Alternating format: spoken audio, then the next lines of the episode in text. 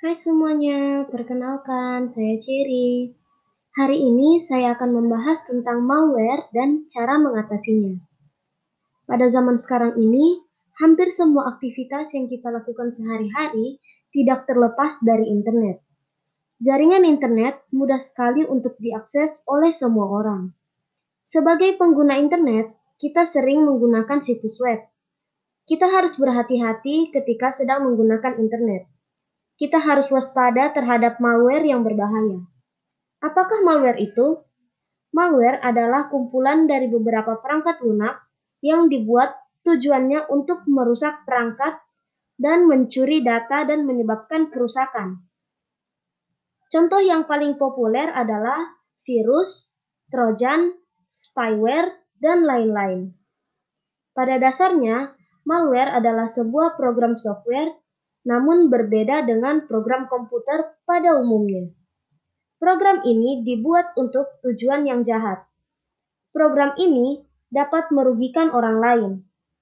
Malware adalah program berbahaya yang tidak diinginkan dan program ini dapat mencuri data diri, informasi sensitif seperti password, dan bisa juga mengetahui nomor kartu kredit kita.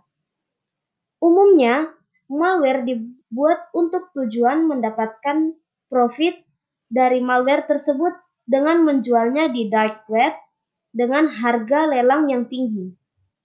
Alasan lain malware diciptakan karena dapat digunakan untuk demo dan protes kepada pemerintah maupun untuk memeriksa keamanan sistem. Jenis-jenis malware adalah sebagai berikut. Yang pertama adalah virus. Virus adalah malware pertama dan memiliki kemampuan untuk memanipulasi data. Virus juga dapat menginfeksi dengan mudah, mengubah bahkan merusak suatu program di komputer kita. Virus dapat menyalin dirinya ke dalam suatu program dan dokumen lain di sistem komputer kita. Virus juga dapat membuat sumber daya komputer kita menjadi berkurang secara signifikan. Virus yang ganas bahkan dapat merusak hardware. Yang kedua adalah worm. Worm adalah jenis malware yang dapat menggunakan menggandakan dirinya sendiri dalam sistem komputer. Worm menggandakan diri dengan cara memanfaatkan berbagai jaringan seperti LAN dan internet. Worm menggandakan diri tanpa campur tangan user, dan worm ini juga akan menyebar dengan cepat pada berbagai jaringan komputer melalui sebuah port keamanan yang terbuka.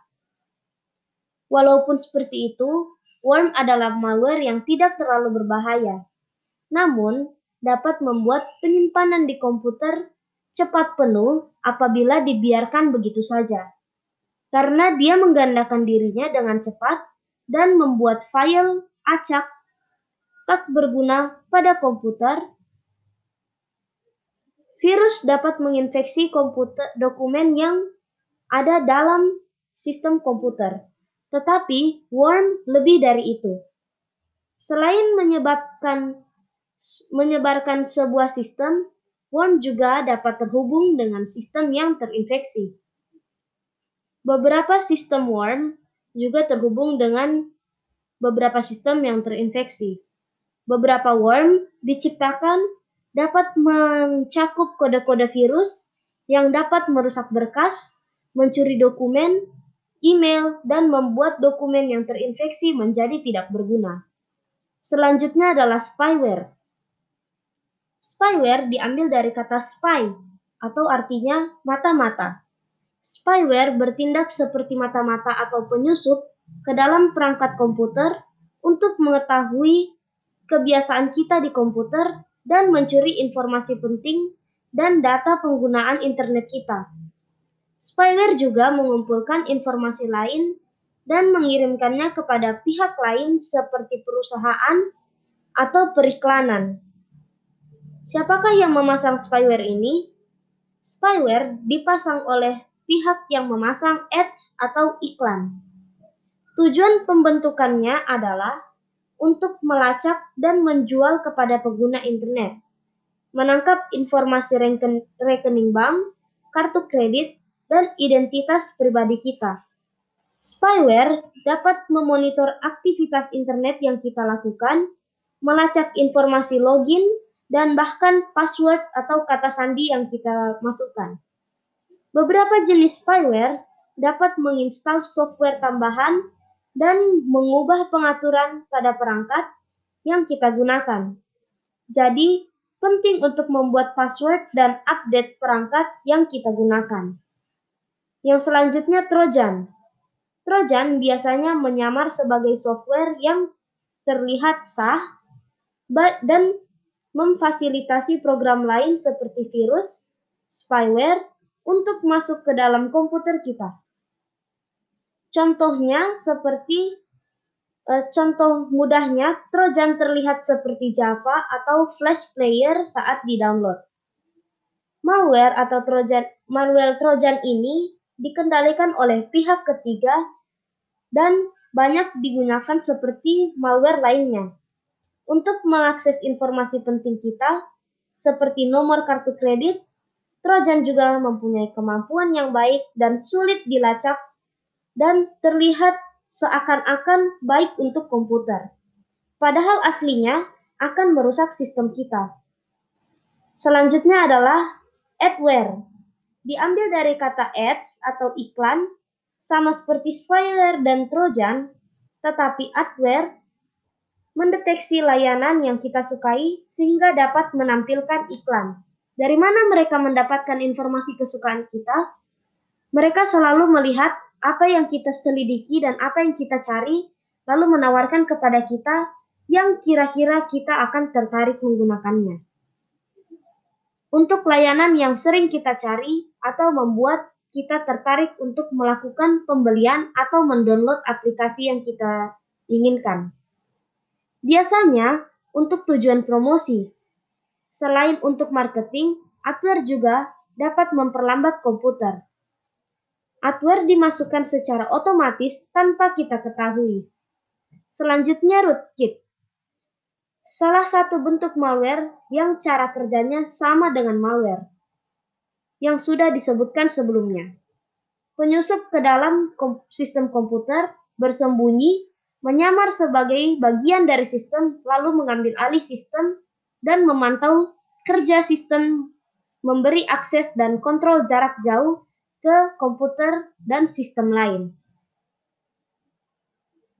Selanjutnya, boots. Malware yang bekerja secara otomatis dengan berinteraksi pada jaringan lain. Boots memerlukan bantuan atau perintah dan arahan dari pembuat boots tersebut agar dapat melakukan tugas yang diperintahkan kepadanya. Contohnya saja untuk mencuri data atau mengirim spam. Boots adalah malware yang dibuat untuk melakukan pekerjaan tertentu.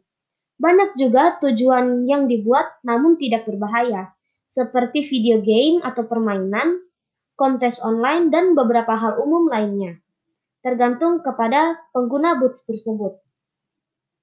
Bagaimana cara kita menghindari semua serangan dari malware ini? Yang pertama, kita harus mengecek program yang kita tidak kenali, lalu hapus. Yang kedua, gunakan Windows Defender. Program ini adalah bawaan dari Windows dan bisa digunakan untuk menghapus malware di komputer kita bila kita belum bisa memiliki antivirus atau kita tidak bisa menginstal antivirus. Menggunakan Windows Defender sangat direkomendasikan karena scanning dilakukan dengan cepat, mudah, dan dilakukan sebelum kita memasuki Windows. Selanjutnya, perbaharuilah sistem operasi. Jangan menunda ataupun mengabaikan pembaruan sistem. Pembaruan sistem dapat memperbaiki sistem keamanan. Selanjutnya, reset sistem atau restore. Selain Windows Defender, Windows juga memiliki fitur sistem restore yang berguna jika memiliki masalah di sistem komputer. Dengan sistem restore ini, kita akan dengan mudah mengembalikan sistem komputer kita seperti awal lagi. Selanjutnya, hapus temporary file. Temporary file seperti cache and cookies bisa menjadi salah satu tempat pelaku kejahatan untuk mendatangkan malware dan untuk mencegah hal itu, maka kita harus membersihkan semua temporary file di Windows dan juga browser termasuk recycle bin yang kita gunakan, hapus semua histori dan data di browser agar tidak mendatangkan kejadian yang tidak diinginkan. Sekian tips yang dapat saya bagikan untuk saat ini. Semoga bermanfaat dan dapat menolong teman-teman untuk tetap waspada akan kejahatan secara online maupun offline. Jika ada kesalahan kata ataupun kata-kata yang tidak berkenan, saya mohon maaf. Terima kasih sudah mau mendengarkan.